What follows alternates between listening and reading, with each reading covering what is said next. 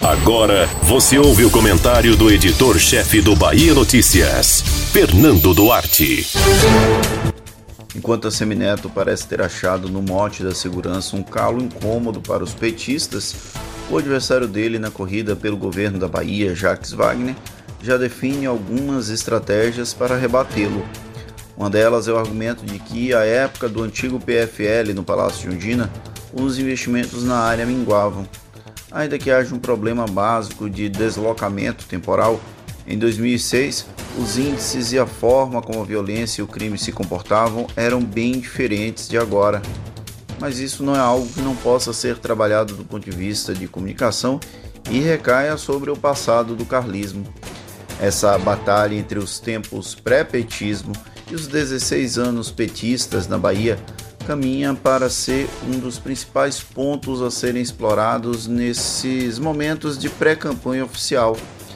É quando os adversários vão conhecer os terrenos e identificar quais temas podem render mais votos.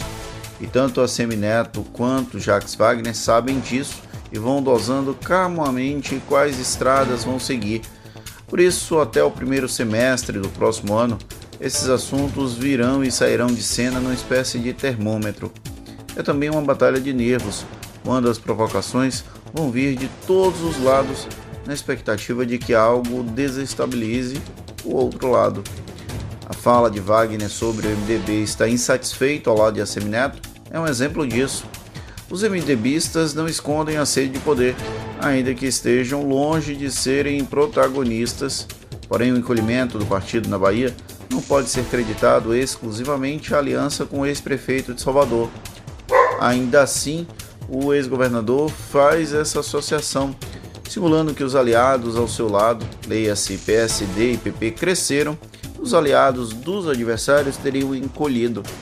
É como se os contextos desses crescimentos não importassem e a simples formação de alianças fosse crucial para determinar o tamanho dos partidos. Não, não é mas a mensagem bem comunicada pode ter impacto nas relações políticas e é essa a aposta. Outro tema recorrente será a nacionalização da disputa. Há bastante tempo o PT, especialmente, tem tentado carimbar o selo de bolsonarista em Assemineto.